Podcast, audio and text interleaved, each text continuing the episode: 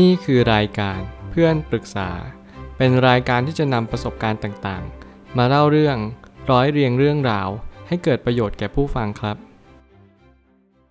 สวัสดีครับผมแอดมินเพจเพื่อนปรึกษาครับ วันนี้ผมอยากจะมาชวนคุยเรื่อง หนังสือ The 4 Hour Work Week Escape the Night to 5 Live Anywhere and Enjoy the New Rich ของ Timothy Ferris หนังสือเล่มนี้เป็นหนังสือเล่มที่ค่อนข้างหนาพอสมควร เป็นหนังสือเกี่ยวกับการพัฒนาตัวเอง เราจะทำยังไงให้บรรลุเป้าหมาย ในการที่เราทำงานเพียงแค่ 4 ชั่วโมงต่อสัปดาห์ ซึ่งจริง ๆ แล้ว ถ้าเกิดสมมติเราได้อ่านรีวิวหลายคนก็จะมีคนที่แอนตี้คนเขียนคนนี้ แล้วก็คนที่ชื่นชอบคนเขียนคนนี้เช่นเดียวกันสำหรับผมแล้วผมมีความรู้สึกว่าชื่นชอบนักเขียนคนนี้เป็นพิเศษ จริง ๆ ที่ผมชื่นชอบ ไม่ใช่เพราะว่าเขามีความคิดเป็นของตัวเองสูง แต่เขามีความเชื่อมั่นตัวเองจริง ๆ เขาเป็นคนที่สามารถเปลี่ยนความเชื่อให้เป็นความจริงได้ หลายคนอาจจะคิดว่า เฮ้ยใครมันจะไปทำได้ นี่มันยากมากเลยนะ นี่มันจะเป็นต้องเปลี่ยนแปลง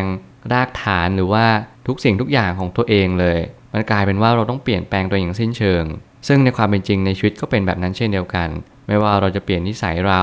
ไม่ว่าเราจะเปลี่ยนความคิดเรา หรือแม้กระทั่งเปลี่ยนแปลงความสัมพันธ์หรือสถานการณ์ต่างๆ สิ่งที่คุณต้องทำก็คือพยายามเปลี่ยนแปลงความคิดของตัวเองให้ได้ แล้วพยายามเข้าใจว่า เออ นี่ฉันกำลังเปลี่ยนแปลงตัวเองอย่างสิ้นเชิง ชีวิตฉันก็กำลังจะเปลี่ยนแปลงสิ้นเชิงเช่นเดียวกัน อย่างแรกที่คุณจะต้องทำก่อนอ่านหนังสือเล่มนี้ก็คือ เปิดใจให้กว้างๆ เรียนรู้ประสบการณ์ใหม่ๆ แล้วก็อะไรที่เราคิดว่าเราทำไม่ได้ เราก็จะเจอในหนังสือเล่มนี้เยอะมาก แถมความสงสัยใครรู้จะเกิดขึ้นมาเต็มไปหมดเลย และหนังสือเล่มนี้ก็จะไม่เหมาะกับคนที่ไม่ค่อยเปิดใจแล้วก็ปิดใจอยู่ตลอดเวลา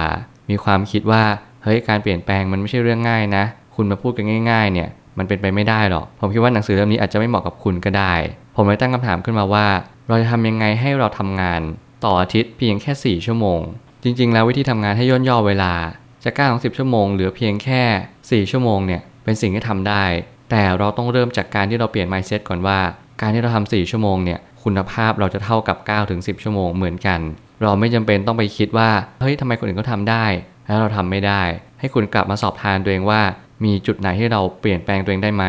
อย่างแรกที่คุณต้องเปลี่ยนเลยก็คือ ความคิดอย่างที่สองก็คือ ลองดูชีวิตว่าชีวิตคุณปล่อยเวลาทิ้งมากเกินไปหรือเปล่า หลายครั้งที่คุณอาจจะมองว่าชีวิตเนี่ยเราจะต้องทำงานตลอดเวลา วันไหนที่เราไม่ทำงาน เราจะขาดความเป็น productive เราจะขาดประสิทธิภาพในการใช้ชีวิตไป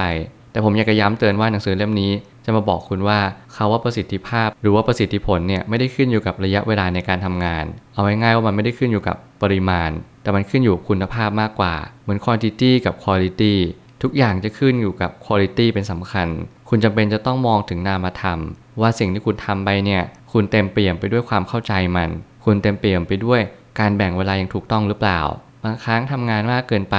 เราก็ overload บางครั้งเราทำงานน้อยเกินไป เราก็ lazy หรือขี้เกียจ สิ่งเหล่านี้จำเป็นจะต้อง balance ให้ได้ เพื่อที่จะเกิดแรงบันดาลใจใหม่ ๆ ให้กับชีวิตมากขึ้น แน่นอนว่าการทำงานน้อยแต่ได้ประสิทธิภาพยังมีอยู่ แต่การกระทำแบบนั้นไม่ใช่เรื่องง่ายดายนัก วิธีที่ง่ายที่สุดก็คือ แบ่งเวลาให้ชัดเจน การแบ่งเวลาที่ถือเป็น skill ที่ค่อนข้างยากพอสมควร เหมือนกับว่าเราต้องแบ่งเวลาทุกๆ ชั่วโมงว่าโอเคเราทำงานเต็มที่ 1 ชั่วโมง เราควรจะโฟกัส ปิดมือถือปิดทุกๆ อย่าง เราไม่เอา notification การแจ้งเตือนหรือว่าอีเมลต่างๆ เวลาที่เราตอบอีเมล คือตอบอีเมลอย่างเดียว เวลาที่เรา คุยงานก็คือคุยงานอย่างเดียว เราจะทำแบบอย่างเดียวเขาเรียกโฟกัส เราจะไม่มันติด tasking เราจะไม่ทำอย่างอื่นนอกเหนือจากสิ่งที่เราทำเด็ดขาด แล้วผลงานเราก็จะได้ผลลัพธ์ออกมาที่น่าชื่นชม เช่นเดียวกัน สิ่งเหล่านี้มันเป็นสิ่งที่คุณต้องเรียนรู้แล้วก็ปรับตัวเข้ากับมันให้ได้ ก่อนที่มันจะเป็นการที่ทำงานแบบโอเวอร์โหลดหรือมากจนเกินไป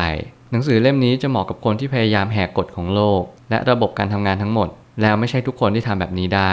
แน่นอนนี่มันคือการ break the rule no rules for life เราไม่มีกฎอะไรที่มันทำให้เรารู้สึกว่าถูกกีดกันหรือว่าถูกกดขี่เป็นข้อจำกัดที่เราจะต้องทำมันหมายความว่าเราจะไม่มีกฎทางสังคมที่มอบให้เรา เราจะสร้างกฎขึ้นมาใหม่ นั่นคือความหมายในหนังสือเล่มนี้ คุณจะเป็นต้องสร้างกฎขึ้นมาใหม่ มันคือหลักการมันคือ แนวทางวิถีชีวิตที่คุณจะต้องเปลี่ยนแปลงไป เอาง่ายๆว่าทุกคนจะต้องเดินตาม ทางที่ทุกคนต้องการ แต่มีน้อยคนที่จะเดินไปถึง ทั่วโลกนี้มีมากกว่า 7,600 ล้านคน เราจะไม่สามารถบอกกันเลยว่าทุกคนจะต้องเป็นเจ้านายตัวเอง จะต้องออกมาเป็น employer จะต้องออกมาเป็น entrepreneur หรือ startup ก็ตาม แต่สิ่งที่หนังสือเล่มนี้ได้เน้นย้ำก็คือ เราทุกคนมีโอกาสที่เราจะสามารถเปลี่ยนแปลงสถานการณ์ตอนนี้ได้ ถึงแม้ว่ามันจะไม่ใช่เรื่องง่าย แต่แน่นอนว่ามันก็มีโอกาส มันไม่ใช่เป็นไปไม่ได้ มันแค่ยากเฉยๆ ถ้าเราเชื่อมั่น ถ้าเรามีจิตวิญญาณแห่งความเป็นผู้ประกอบการ จงมุ่งมั่นและก็ทำต่อไป ลองสังเกตวิธีการ ว่าเราจะทำอะไรได้บ้างในหนังสือเล่มนี้ ดึงมันมาใช้ อะไรที่มันคิดว่าเกินตัว แล้วคิดว่ามันทำไม่ได้จริง ๆ อาจจะให้ลองดูสัก2-3ครั้ง ถ้ามันทำไม่ได้จริง ๆ ก็ปล่อยข้อนั้นไป แล้วเราก็นำข้ออื่นมาปรับใช้ให้พัฒนาให้มันดียิ่งขึ้นต่อไป